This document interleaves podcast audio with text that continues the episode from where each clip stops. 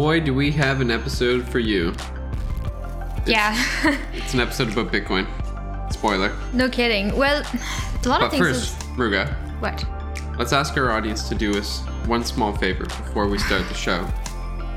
Okay, you can go on. Okay. We would love it if you would write us a review and give us a rating on whatever podcast application that you're listening to us on. If you're on YouTube, make sure to hit the like and subscribe button because we're going for 300 subscribers so we can get on this platform called Odysee, which is a blockchain slash cryptocurrency based video platform. And we want to be on it, but we need 300 subscribers on YouTube. So that's your job. And now we're ready to start. I like your marketing spiel voice. It's almost like a, a different voice just This is my radio voice. to just get people to to rate us. So yeah, lots of lot a lot has happened in Bitcoin in the past couple months. Actually, um, I got a couple of referrals come in on our ShakePay link Yep, on my phone, and me too. it was it was when Bitcoin was at uh, around eighty two thousand Canadian dollars, and, Oh. and that was yesterday, mostly yesterday, and mostly the day before yesterday. So I feel really, really bad that Bitcoin dropped after then, and I really hope if you're listening to this episode, it's okay. That's just Bitcoin. It is going to continue to remain volatile for the foreseeable future, but worry not, it will gain stability over a longer period of time. So Isn't it funny how our inboxes and the amount of requests and form submissions that we get rises proportionately to the price of Bitcoin, though? Yeah, it. Yeah, I know, but hey, I mean, Oh, that's good. that's We should fine. Bitcoin higher then. no, but I like in one way that sucks, but in another way, we all just want to make more money. True. That's what we're working towards. Money is what money is the fabric that enables us to do what we want in this world. And if we want to do what we want, we need money to do it. Now, of course, I think maybe a monk would disagree, but I'm not sure. maybe not modern monks. Um, you don't. I don't know. There's so many contradictions there just with what I'm saying because I know you don't need money to be happy, for example, or to live your life but that's not true either. We're just we're living in a world where you can't be a hermit in the forest and survive off of hunting animals and living under a tree. Um so it's such a nuanced world. And i'm keegan i know that even in your newsletter you've talked a lot about how the price of bitcoin doesn't matter. Excuse me but i think that secretly or subconsciously the price at which bitcoin is traded is traded at definitely matters for us. It matters to a lot of people, and it does matter it, to it us. mattered to us. Yeah it matters to us too. And it's so like nuanced when you talk about how it doesn't in your newsletter. I find well, I think that there's a, a, a hyperized focus on the price, uh, like the, and I'm gonna just air quote the media here, and, no i with respect to just like the general uh, topic of conversation when Bitcoin is rising is not necessarily like how many people or like which institutions or who's actually adopting it and what like other kind of metrics we look at. We we kind of just use the price as a proxy for that. it also depends on what media channel you are tuned into That's you're- why I air quoted the media. I know if you're using traditional media, then uh, well, if Bitcoin is considered an investment to uh, people who don't really know very very much about Bitcoin, that's what they're going to focus on, right? Like if Mhm. the the share of Amazon just uh, like goes up by 10% tomorrow, that's definitely going to break news. But if Amazon comes up with some sort of efficient way of doing something within their ecosystem, that's not going to break them news, even though that would be the ultimate cause of the price of anything going up. Right. That's the thing that's noteworthy. But instead, what gets covered is uh, is the result, not the product. It also depends on who's covering it. So if there's someone who specifically covers how Amazon is a, a like a multi-billion dollar company, then they probably have their eyes set on it or ears tuned into Mm. the sort of things that happen within Amazon. And if they have their private newsletter or a blog post, like we like media, I know that it's very easy to just air quote media or label the media as Lump uh, them all into one category. Lump, yeah, exactly. But the we also We are a part of we the are media. part of the media. Yeah, we have a podcast. You write a newsletter. There's so many people that provide information and broadcast it on the internet, and they are a source of truth or a resource of knowledge for someone out there. So, like, I don't like that whenever we talk about the media, we're talking about traditional channels most most often painting a bad picture of anything. we should probably stray away from that to remain more diplomatic about, uh, or I, I think more considerate of how much, how many more resources are out there to learn information. I, I actually think that we do an all right job of that already. Like and like for us, the the newsletter and our podcast, we're kind of the people that will talk about the the product instead of the result, right? The the thing that leads to the price increase rather than the price increase itself. I know, no, I'm saying with respect to like like generalizing the media because mm. what we're doing is perpetuating the notion that the media is wrong and the media always perpetuates fake news uh, or news that is not noteworthy. And even though that may be the case for uh, some portion, I, I, just feel like generalizing it and using it continuously to paint um, a picture based on the kind of point that we want to drive home is not doing a fair job. You'd you'd be like more comfortable if we'd actually give it a specific example of a of a misfact that is portrayed by a particular like a specific news outlet. Yeah, so that we can like talk about why that's not right and we can actually dig into the details of why that's not right instead of just generalizing and it's, yeah not really contributing to the solution but more so being a part of the problem. Yeah, well, more I would say more so than saying what's right and what's not right. I, I think just drawing more attention to the the amount of context that always lacks when something is right. clickbaity. Right. So I know what you mean. Speaking of which, I mean we we started talking about the price of Bitcoin and it is exciting that Bitcoin is being adopted because at the end of the day, the thing that decides the price of Bitcoin is how many people are trading in whatever other currency from all around the world to buy Bitcoin. And the the price of Bitcoin is kind of a, a direct indication of the adoption of Bitcoin because yeah. of the way that it is designed. Right. Yeah. It's. I'd, I'd say it's a rough proxy, right? Because if like we could not have any more users join the the Bitcoin network in general, and I think that we would still have a price rise. Like I'd still I still think that a lot of the market dynamics that are guiding the price in an upwards a generalized up, upwards trend right now would continue if new users stopped coming to the Bitcoin network today and like paused for a year or something. I know, but even that is such an unlikely scenario. Right, it is unlikely. It's it's not based on reality, right? Um, yeah. But I mean, like, so we kind of started this by saying that the price is the proxy for adoption, but it's a proxy. It's not an actual representation. And like talking more so about what are the driving factors is is fairly fascinating to me. Like just the number of companies, institutions, and well, the the Chivo wallet in, in El Salvador, for example. Like more people have access to the Lightning Network uh, two months after they launched than the entire country had access to banking infrastructure uh, four months four months ago. Which is wow. Okay, so that country just instantaneously, more or less, gave their citizens access to the highest quality banking services. You know what surprises me is to this day, whenever I'm taking business calls or or talking to someone on on the on the internet, and I say we're going to El Salvador, I get the question, "Oh, why are you why are you going to El Salvador? That's such a random place." Um, and then my answer is, "Well, they're the first country to make Bitcoin legal tender, and we want to go there to."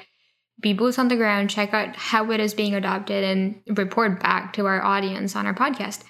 And then the response is, oh, really? Like they made Bitcoin legal tender? Okay, cool. Like, all right. and then we continue to talk about our conversation. But the thing that's astonishing about that is that not a lot of people know that El Salvador made Bitcoin legal tender. Like that is the main currency that people transact in down in El Salvador in Central America. And yeah, furthermore, I guess it doesn't help that probably not a lot of people knew about El Salvador. True. In the first place, including us other than like uh, our Bitcoin Beach interview with Michael Peterson last year. That's true. Like that that's the first time that, that El Salvador came onto my radar more or less. Right. Yeah, and I guess me too cuz I never even thought to travel to Central America before um before Bitcoin Beach. So yeah, you know what? Yeah, that's true. But I, I guess like the, the thing that astonishes me is the fact that a country even if that country is El Salvador, a lesser known country, made Bitcoin legal tender, thought more people would know that. But but like there's so much going on in the world. I don't Yeah, it's not just, the focal point. It's I not know, like the thing that people pay attention to yeah. necessarily unless like you're in the crypto space, then it's more or less a big deal. Yeah, that's true. But uh, yeah, great. So I wanted to elaborate or at least add to what you were saying about when you're talking to people and then you're telling them that, like, hey, did you know El Salvador just made Bitcoin legal tender? Oh, I, I didn't say did you know, but it, it's essentially like, oh, why are you going to El Salvador? Right. And the, the second question is like, is that is, are you taking a vacation? Um, and then the response. So the point that I wanted to make is that like the gravity of that decision is actually huge and un, unknown at this point. Like we're just building that to a to a point uh, right now. Like it's only been a couple of months uh, that they have instantiated this this new monetary network into their country, but the effect of that is is is kind of unknown, but it's looking really positive so far. Uh, I mean, it's the, and we'll see it for ourselves when yes. we're there in November. Right. Um, one of the main things that I, when I'm talking about El Salvador to other people, they say, "Hey, did you know that uh, uh what's his name, Bukele? Yeah, uh, Nayib, Nayib Bukele. Nayib, yeah. Um, like held held Parliament at gunpoint and forced them to sign a bill." and uh, like after doing a little bit more research it kind of does look like the the regime is becoming more and more authoritarian but the thing that like looks really weird to me is the fact that they would want to make bitcoin legal tender because that's the, the exact opposite of what you would want to do if you wanted to increase your control over a population like money is one of the best ways and money control over the money is one of the best ways to have control over the populace but if you're a country that just said, okay, we're going to use an open source monetary network like Bitcoin, uh, like I'm getting mixed signals there. And I always want to like temper that argument or that debate or that point that other people make, like, hey, they're an authoritarian regime, like they're probably just going to use this for money laundering. It's like, well, that might be so, but now these people have access to the most uh, egalitarian monetary network ever created, and like, how do you reconcile those those two facts? You know what I mean, Margaret? I do, and that is interesting because they did also airdrop thirty dollars worth of Bitcoin into everyone's wallet, yeah. and wait, Bitcoin was that like thirty two k? Um, and was that was it was it? yeah, it's doubled now. Um, well, the thing that is interesting and will be interesting for us to see for ourselves is we know already that if you control somebody's access to money you can control access to their life or you can act you can control their lifestyle in several facets of their in, life for sure. in some way shape or form. Exactly. And if yes great that they gave everybody $30 worth of bitcoin to start off with to see what it's like to transact in bitcoin. Best way to learn it is to own it. And then to um, play devil's advocate here the question becomes okay are people now relying on the government to give them money to play around with or is like what is what's next? Uh, how is that transition actually taking place? How are people converting the us dollar into bitcoin in el salvador? Are people doing that on their own? Um, are people are like everyday people people of businesses people who work at jobs in el salvador in local communities are they finding any benefit to the fact that the country has gone ahead and done this? And all of those questions arise so even if the country did um, you know drop $30 worth of bitcoin into everybody's wallet are they going to continue supplying their citizens with money? And if they are then that's one way to form reliance of your people on yourself. And even if bitcoin is the most egalitarian money that there is um, and, a, and a global money at that if you can control the uh, the spigot, the money spigot. I don't know what the word spigot means, but if you can it's control like how someone gets receives money, then you're essentially controlling how much how often they come back to you for it. And, and then, how reliant you are ex- on them. exactly. Yeah. and like how do, how can that be exploited into the future? Now this is you know me going down a really ta- like, you play a good devil's advocate devil, yeah ta- tangent for devil's advocate. But we don't know. And we're gonna uh, find out though. I, I hope. Know. Like when we are down there in El Salvador a couple weeks from now, we're I'm, gonna go to this adopting Bitcoin conference. Yeah. And yeah, we're gonna have boots on the ground. We're gonna see exactly. We're gonna. Able not at the conference because there's going to be Bitcoiners from all over the world at the conference in San Salvador. So we probably won't get a better idea of uh, what's happening in the local communities Oh, I, then. I disagree. Like I, I, don't- I would yeah. imagine that there, there'll be lots of people from the local community that we can ask questions to, and like answer many of those those questions. I disagree because I don't think the conference is taking place in, in Spanish. Predominantly, no, it's it's like I've, I'm listen. I'm part of the meet and greet group on LinkedIn, and I see these speakers popping up um, every now and again whenever they confirm a speaker, and I, I they're not they're not Spanish speaking. Like we probably wouldn't. Okay, maybe not. We'd probably still go, but I, it's not half and half, half Spanish, half English. Also, it's an adopting Bitcoin conference where we had to pay for our tickets solely on the Lightning Network, right? Like, um, El Salvador is only two months into giving everybody Bitcoin. I'm not Right. sure anybody is gonna want to learn more about this revolutionary technology at this conference. This is more for the world. This is more for El Salvador to attract people from all over and in some way, shape, or form stimulate their economy because they're gonna have so many tourists for um, that Like you know that period of time. Bitcoin tourists. Yeah, but I don't think we'll know what the communities are experiencing at that conference specifically. That'll be after the conference when we actually go to, to El Zonte and El Tunco, I think it's called, and Yep. like travel around and see what's happening. Yeah, right on. cool. Wow, I'm just like smashing all of your arguments today or points. That's fine. Yeah. I don't think that you smashed them. Okay. I think we're just we're just talking. talking. I Yeah. know, I know. It's like a lot of the thing. What I'm trying to um, be conscious of in my speech is not try to portray things as right and wrong. You Um, do a very good job of that already. I know, and I slip sometimes. I remember in one of our, one of the episodes, I, I just straight out said to you, "You're wrong," when I don't actually believe you're That's wrong. With Cat, right? it was with cat. Yeah. Yeah. I was just disagreeing to what you said, not meaning that what you were saying was either right or wrong. It was just what you were saying. Um, but you going always back, do that fairly fairly respectfully, though. yeah, well, thanks. But anyway, what I'm trying to say is when we go to El Salvador, like I don't, I don't know if I can say outright that the fact that if this is the truth, the fact that um, they were forced to sign adopting Bitcoin as legal tender, the parliament or the government, I'm not sure Oh no, they, of. they weren't. No. no, what was so? What was the rumor you were talking about? Not a rumor. Well, that was a while ago. I think that was last January or February, and I don't know the bill that that, The bill that he had them sign. But the Bitcoin bill was was passed. But like here's here's the rub here, right? If if you bring guns into Parliament once, then like you only need to do that once to install fear, right? And once the fear is installed, like well, you've got this Bitcoin bill now. Like, what's the consequences if I don't go along with with the wishes? You know what I mean? I know, and again, I'm not sure if we can portray this as like outright bad. Like that's bad that they did that.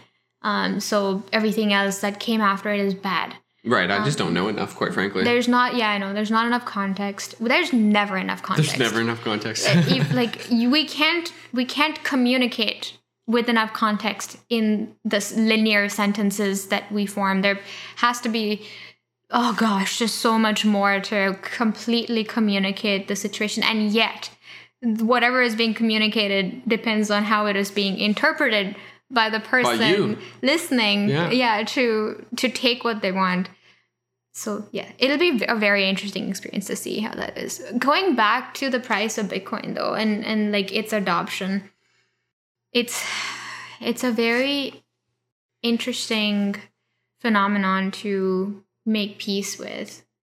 So, yeah, I kind of want to take this conversation in a bit of a different direction and talk about the infrastructure for a moment because we have some very what you're laughing uh, some interesting phenomenon that like some observations that i want to bring forth to our listeners Okay. that is actually related to the price um, because ul- ultimately if you've got bitcoin now and if bitcoin continues to increase in price later you can do more things with the, this infrastructure that i'm about to, to tell you about and talk about Okay. and I've been writing a little bit about this in the newsletter already. Um, one of these platforms is called Sovryn.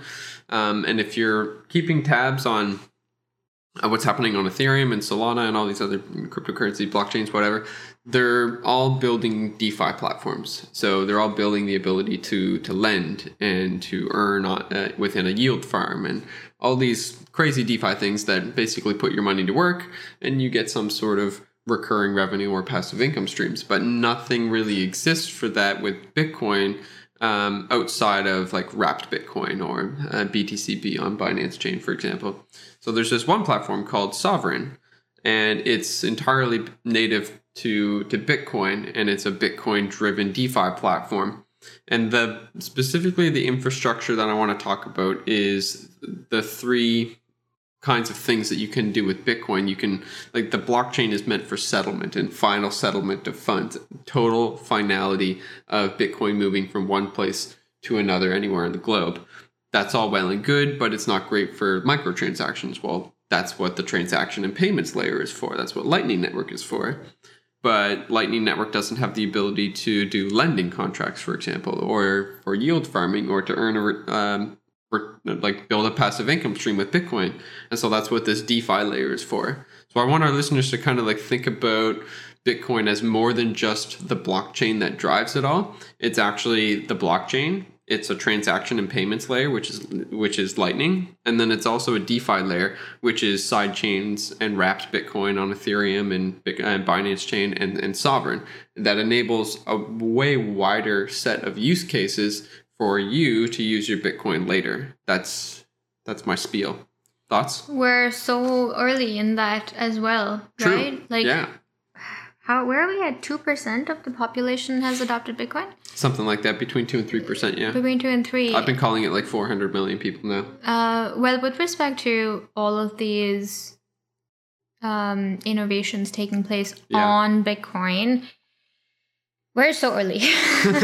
I still think we're so early. And it's awesome that this is happening though, because I think that Bitcoin will be adopted most when the way to get into Bitcoin is um, like a problem that is solved for countries that have a, a lot to gain from adopting that particular innovation. So wow to de- de- decipher what i just said um, i mean like with respect to lending and borrowing if that technology was available on bitcoin itself and um, instead of going through an exchange to um, rely and trust the exchange to make that trade happen um, if you could do that on bitcoin itself that's another reason why a, a large po- population or a large um, company institution would want to buy into Bitcoin to enable that for their clientele. True. And that, so that's Sovryn's going to be at the Adopting adopt. Bitcoin conference in uh, in El Salvador. Like I think that what their mission is to do is to like okay now we've got a massive number of people that have access to bitcoin how can we give them a platform to do more things with it and like you said, we're super early. Like the the biggest barrier to adopting any one of these platforms that give you more ability to use your Bitcoin is, is knowledge um, and awareness. That you first have to be aware that this need platform- need is the third one. Well, I think the need's already there. It's just mm-hmm. like how do I solve that problem, right? Like you have to be aware of how to solve that problem. You have to have the knowledge to implement the solution. No, I think that. Um, well, yeah, sure. Yeah, I agree with you. I think that the need is unrecognized or the, the need doesn't exist for certain um, certain people.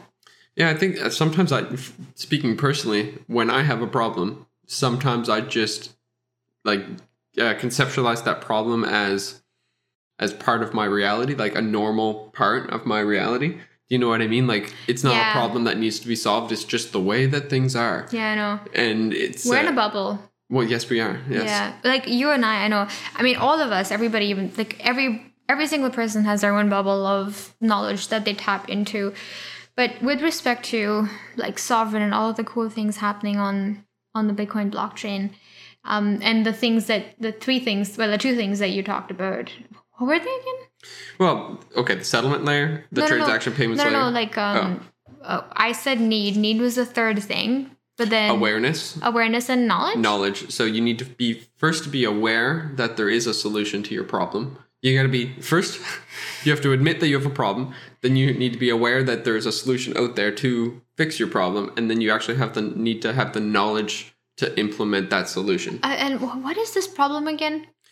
Uh, well, let's just take passive income for for example. Like, okay, we got an email from one of our uh, readers of the newsletter, and they said, "Wow, you're making two hundred dollars a week on, or maybe it was a month, but I think I said week. We're making two hundred dollars a week by lending our Bitcoin or participating in yield farming on Sovryn." And they're like, that's a second job for most people. Like most people have to go out and seek a second job for that. But if you've got, and so we're lending about twelve thousand dollars worth of Bitcoin to Sovryn, and that's a that's a fairly large amount of money. That's like To that, begin with, yeah. yeah, that, that's a good chunk of savings. But if you can lock that chunk of your savings up and not have to take a second second job, like that is crazy. Like you're you're in this situation where you need more money. That's your problem. And you think that the only way to do that is to go and get another job. But here we are telling you and writing about the fact that there's other ways to solve that solution that requires that doesn't require you to sell more of your time. You get to retain more of your time and this money just kind of makes itself. I mean, that's pretty epic. Um, so, like, that's the awareness piece. The knowledge chunk is pretty difficult. Like, all things considered, some of these platforms they're clunky and they're they take a bit of understanding to wrap your head around how they work and to make sure that you're not doing anything incorrectly and securing your funds, et cetera, et cetera. But I mean, that's what we that's why we put out a bunch of content, Murga. I know. What, what that was a fantastic sentence. I was trying to say a lot of things at once. you said something. You said that if your problem is needing money, I don't think that needing money is a problem. I think wanting to do something and needing money to do it, but Yes. not having the money is the problem. that's a much better way to put it. Uh, Yeah. yeah, and I kind of skipped that step, didn't I? just- My mind just goes straight to like, no, I need money. No, no, no. With respect to classifying that as a problem, yeah. Um, but yeah, I feel like we actually need to dedicate an entire episode simply to talk about Sovryn because like I don't think we've ever this is the first time we're even introducing what Sovryn is. So if you could On the podcast. on the podcast, if you could summarize what Sovryn is in one line, what would you say it is? it's a DeFi platform for Bitcoin. And make it simpler for people who don't understand decentralized finance yet. Because like DeFi is a mouthful as well. It's a platform that allows you to lend Bitcoin and earn interest on it. It's a platform that allows you to trade uh, without needing access to an identity. Trade Bitcoin for other tokens such as the US dollar. Without needing an identity. You mean With a- pro- like proof of identity? Yeah, without needing a proof of identity. Okay. Yeah, so that that's actually a huge barrier for um, people in the developed world. Uh, like getting an identity actually takes months at a time. Sometimes if You mean developing world? developing worlds, yes. Okay. Um, You said developed world. oh, sorry. Yeah, no, no. We've got it really quite super easy here. It's amazing. Um, like I can get an identity within a week, but in a lot of places, like these articles that I'm reading, like you get turned on to Bitcoin now. And you don't have an identity. Well, guess what? You got to wait three months before you can give out before you you can even get your identity card. Then you need to wait while any particular exchange processes your KYC application, Yeah, and that is such a pain in the butt. yeah, I'm sure. That's that's super cool. I didn't know that you didn't need KYC in order to start using Sovryn right away. Yeah. Which is why we should probably do an entire episode simply talking about Sovryn. Someday. But you did do a newsletter on it, and Yes. you did talk about Sovryn on there. So And we'll link it in the show notes. we will if if everyone listening if you like reading newsletters or like reading period In general. Do you like reading? well reading about bitcoin i guess you should definitely check out keegan's newsletter because he does write really well very good very good writer um yeah well that's that Cool. Shall we move on to another topic? uh i don't know i just i, I kind of want to name one topic one thing and then talk Do extrapolate you mean on one episode? Yes, I want to extrapolate on one topic instead of jumping topics because then this is solely because I don't know what to name the episode. We've talked about Sovryn. We've talked about the all-time high. We've talked about El Salvador. We talked about adoption. Well, we can. What we am I gonna name this episode? I think we'll name it something like "What's behind the price rise" or something like that. What's behind new the Bitcoin Bitcoin's new all time high? Yeah, but there's so much more behind Bitcoin's new all-time That's high. why I wrote down like three other topics in our show notes here, Margo. Like, there's so much more that we can be diving into right now, and it all Okay. fits under the category. Okay, what is another reason for the price rise in Bitcoin? Okay, Bitcoin ETFs. Oh yeah, that's true. That's a huge one. Yeah. Okay, let's talk about it. Okay, an electronically traded fund. What is that? Um, I think. okay, so first off, we actually discussed this with Brendan Woods. Um, Yes, if you haven't checked out those two sets of episode, highly recommended. He he has, breaks it down. Oh my gosh, he's so good at articulating everything that he's learned, and he like he learned it from scratch. Like, wait, that's weird. Everyone learns everything from scratch. Learning, that's wow, that's a really weird set of sentences. Well, the way like he his background wasn't in finance, and he learned it simply out of curiosity and continued to learn it. And now he has a, a business around it. Um, but what most impressed me is the way that he articulated information and some terms in traditional finance that I was never aware of. So if you haven't checked those two episodes out, because it was a two-parter, It was a two-parter. highly recommend it. Brendan's a cool guy. Brendan Wood is his name. And I think it's episode 79 and 80. There you go. Yeah. Okay, ETFs. so ETFs. The way I like to think about this is it's um, just a way to buy Bitcoin through um, the traditional financial system, TradFi.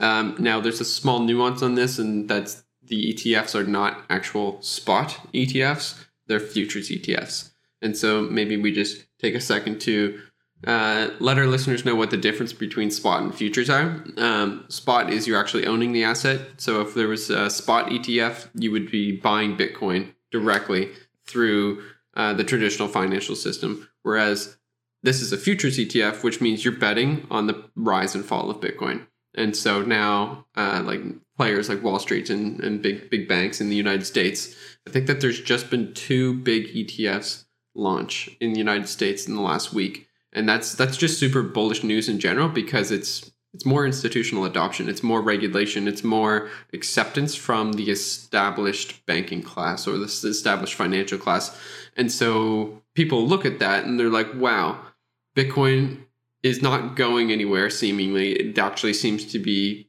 growing in terms of what uh, who, who has access to it and in which ways they can access it. So, I mean, if I was to point to a single thing that led to Bitcoin's price rise in the last week or two, I would say it's this news, not necessarily the, thing itself, not necessarily the new money coming into the system, because, um, yeah, because it's futures contracts and not spot, right? So they're not actually driving the price up; they're just betting on the price. Uh, but the news itself is is really bullish. So there you go. Big news. Well, what does that mean for people who want to? Um, Nothing. Uh, sorry. Finish your question.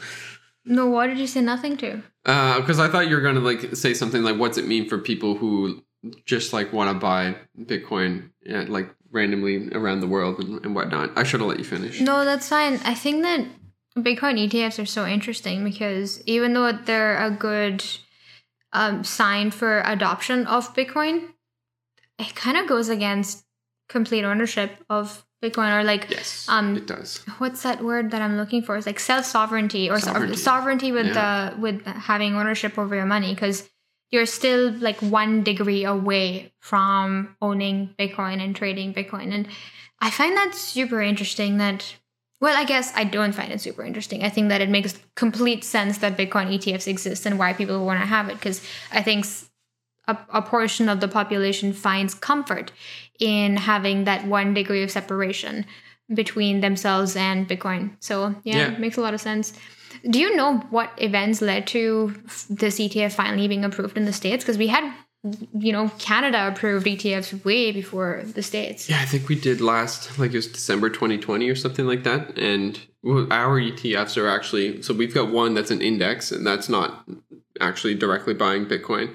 But then in Canada, we actually have, I'm pretty sure it's a spot ETF, um, which, like, if you're buying this particular ETF, that would affect the price on the low, larger global scale, and that's my understanding of it. That's not necessarily correct, so just take that with a grain of salt. Um, But you know what? yeah, I didn't answer your question at all. Uh, okay, so here's a little historical background for that. The Winklevoss twins, they actually have been trying to establish a Bitcoin ETF since something like 2016 and 2017. So it's not like some people in the States just got this bright idea earlier this year to do an ETF for Bitcoin. That this is like four or five years in the making, which is one of the reasons why it's pretty exciting because it's um well they finally i guess got the proposal to the uh, to the authorities. I'm pretty sure that's the sec in the states to say yep this is this all checks out. The regulations there. Like we can control this. We can regulate it. So yes approved. Let's go do this. And it's just In a nutshell. yeah in a nutshell. It's just one extra step right? It's just one more step forward to bitcoin being completely integrated into the financial system that that is the one that we're all living in Mhm. yeah Mhm. I- Right I- did i even answer your question Uh, you said well. It sounded like the the Winklevoss twins were um a ma- like a majority effort putter. What is that? Spearheaders. Is there a word for that? Yes there is and like it's on the tip of my tongue as well so maybe we'll just trailblazers they're there we go. trailblazers Not effort putters. effort putters. Synonyms are fun. Um, I don't know if they're actually responsible for it. I'm pretty sure they're not. But they, as far as I know, they're the first people that I heard of that were trying to instantiate one. And that was like that was a while ago. It may have even been as far back as 2014. But that's that was way too early. Obviously, yeah. Oh, pff. yeah. You said 2013 or 18? 2014. Four. I, like I think they're trying trying as early as 2014. Um, like I think I officially heard of it in 2016 or 2017, and then it's only now that that we got one. I Right say on. we, but I'm not American. Yeah. Um. Yeah. Right on. Well, uh, with I read a, the Pomp newsletter earlier today, and he talked about how the Houston firefighters pension. Okay, here I'm going to read it out loud. The first public pension funds buys Bitcoin directly, and that is the Houston Firefighters Pension Fund has officially become the first pension fund in the United States to purchase and directly hold Bitcoin in their portfolio.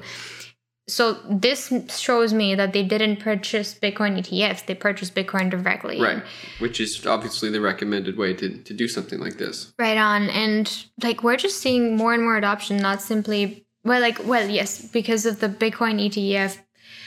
What sort of institution enables trading of that? Because whoever they are, they need to buy Bitcoin in order to have an ETF You'd be able to- points to it. Buy the ETF through like your brokerage account, for example. So I have a question here. Yeah. How how do like Bitcoin ETFs even work? So for example, like if I'm offering um a Bitcoin, if I'm selling a Bitcoin ETF, do I need to own Bitcoin to sell a Bitcoin ETF? Is that like a direct one to one peg, or do you just sort of create um an unarbitrary number of like Hypothetical bitcoins. ETFs. Yeah, no, whatever the ETF points to. Like, what is the ticker symbol of this ETF? I, I actually don't know, and there's two of them, so uh, they'd have two different ticker symbols. Let's call ABCD. Let's say ABCD. so remember like, how many ABCDs are issued, and do I need to own Bitcoin to issue X number of ABCDs? uh, in a spot in, in a spot ETF, yes. Okay. So because as far as I know, you'd have to actually like the company that it's uh, that's selling or administrating the ETF would have to have some amount of Bitcoin in reserve, especially because there's only a limited amount of Bitcoin in existence.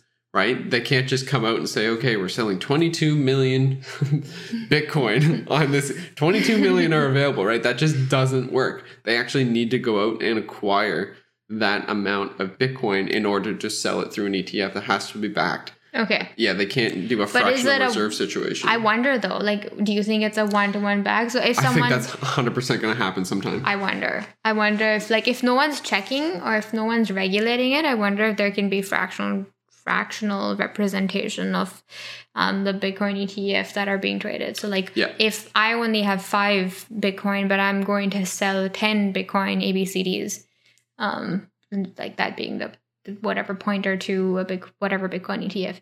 That'd be interesting to like see how it unfolds over the next couple of Yeah. years or even months because things are moving pretty fast. So for this, with respect to uh, the futures Bitcoin ETFs, um, as far as I know, as far as I understand it, uh, no, no Bitcoin actually has to be owned because they're not. It's they're just trading contracts, right? Like I'm actually just betting on a, on a on the price of Bitcoin in the future, and I'm selling you a contract or I'm buying a contract from you. Wait, really? Yes. But then how is money made? Uh, well, if I'm wrong, then I pay you, and if I'm right, then you pay me, and we're just it's a it's an agreement. It's a it's a locked in agreement to to pay each other depending on the outcome of the bet. Wow, I'm gonna have to read more about ETFs because it sounds Well, I'm just describing futures right now. I'm just describing but options and futures. Okay, I think I just need to know more about what an ETF actually is because you did just describe something that comes into existence out of thin air and people make money off of it. Well, look, actually, you and I could create an options contract or a futures contract right here on the episode. That's not electronically. Right. It's like that's a kind of an ETF. No, that, that that'd be a kind of futures contract. But what makes it an ETF is the fact that that ability to create a contract between two people or two institutions or whatever, traded. it's traded and it's embedded within the uh, the financial infrastructure that permeates all of America. I don't understand. Well, this is so interesting. I actually don't understand how that has value because you're just like you said trading bets at that point. Yep. Yeah, so we've got a buddy, and I, he'll remain unnamed, but uh, he does not love futures. Every time I talk to him about futures, he's like, "That's just like the shadiest, weirdest stuff. There's like no value there for society." And that's that's what reminded me of that because Yeah. you just said like, "Well, what's the per? What's Where- the point? Why would I do that? Why would anyone do that?" Well, it's it's like you're creating a reason to bet and gamble on something and It then make money off of it. That's a good way to put it. Okay, but we're still not talking about ETFs. Wow, I need to educate myself on ETFs. I've this is more So do of I. an It's been like, education session for me too. yeah, Yeah. Okay. Cool. Right on. Well, I think that we've covered everything that you've written down here, Keek, to talk about the Bitcoin. I want to install one meme as a parting as a parting way to end this episode. A meme. A meme. Okay. Uh, do you know the definition of a meme? I don't know what the definition is, but I know what it is. Okay. Well, I'd like the definition as uh, one of my favorite people in the world. His name is Terence McKenna, and he says a meme is the smallest unit of an idea. And we know memes now in the 21st century uh, as like you know you go online, you look at a picture, it's got a like a person with a weird face, and then like some words accompanying that face that makes you laugh. Like that's a meme now, right? But really, what they're communicating is an idea. Anyway, How old are memes? Memes well i'd say memes are as old as thought itself right it's just we had, didn't have Okay. a name for thought All right. yes this turns into a philosophical co- podcast now What What did you want to say? um i'm gonna like i'm gonna give this meme now but in the future expect to hear this exact me say the exact same thing because i actually really want to permeate this idea because i think it's a really powerful idea and that's the the richest person in the world will soon be no one and by no one I mean Satoshi, Satoshi Nakamoto. As long as that person remains anonymous, um, at certain some point in the future, when Bitcoin is reaches some price, um, I'm not sure what that price might be, but they will be the richest person in the world. And I desperately want the world to stop fighting and demonizing rich people, uh, because I don't think that that's a very productive use of our, our energy to demonize these people. I don't think that they're responsible for the, the hardship on the planet. So I want us to have no one to target for that. Do you know what I mean? What's the meme? The meme is that uh, the richest and the richest person in the world is no one, and that's not quite the case yet, but it will be the case in the future when Bitcoin um, rises above some certain value. It's probably like two hundred thousand US dollars each. Then Satoshi will be the richest in the world, right? Right. Satoshi will be more rich than Jeff Bezos and, and Elon Musk, and at that point, like I'm scrolling through Facebook, I'm scrolling through Qu- through Twitter, and like I, I see some people like burn Jeff Bezos' house down. It's like, oh, cool. Like, what would that accomplish? Um, like, why would you do that? Why would you burn someone's house down because they're rich? Like, I don't, I don't get that mentality. I don't know. I don't get the mentality of wishing ill on someone. And so I, I want there to be no one that you can wish ill that, that upon. you can wish ill upon. That's exactly right. I think people can still wish ill upon them, but there's no one to hold that identity. And I wonder if that'll make a difference in like not wishing ill upon them. I wonder too. yeah, that'll be an interesting thing to encounter in the future. Yeah. All right. Thank Take you. us out, Muruga. Um, okay, so for our listeners, Muruga just simulated punching me in the face. you said take us out. Take us out. Yes, I mean, uh, end the episode. Uh, give our listeners something, some expectation of what's happening in the future. Oh yeah, we have some very very exciting interviews that are coming out in the future. Uh, but I, I do actually want to do my own marketing spiel, and that is, if you are enjoying listening to our content, please think of one friend who at least say this episode. They would really enjoy this episode and recommend it to them um, share it to them in a message or you know whatever social media messaging app and ask them to listen to it. Because at the end of the day it's not the likes or the subscribes that are going to get this information out. It's people listening to it and people who are listening to it right now recommending it to other people and like spreading through word of mouth and honestly i think like that's the best way to um, disseminate information is that Yeah, correct word of mouth. like yeah distribute inseminate um, insemination The wow oldest method we know of. uh, yeah, exactly. So that would be amazing for us and hopefully for you and the person that listens to this episode and gains value from it because that is what we want. We want to educate you and help you understand things the way that we understand them and like at the end of the day find it valuable information. So yes, find a friend, tell them to listen to this episode and have a great day. Yes Great. this is how I want to take us out, as Keegan says. Well, everyone, thank you for tuning in, and um, I really look forward to you listening to the next couple of episodes that are coming out because they're really exciting. It's, it's like, yeah, oh, I love talking to people and getting their stories to you. So I hope that you you feel the excitement as it comes through. All right, the last time now. Stay tuned and, and talk to you later.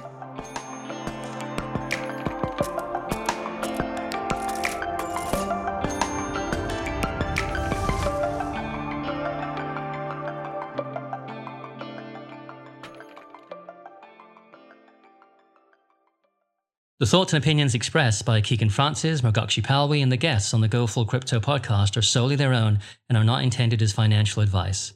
The content discussed is for informational purposes only.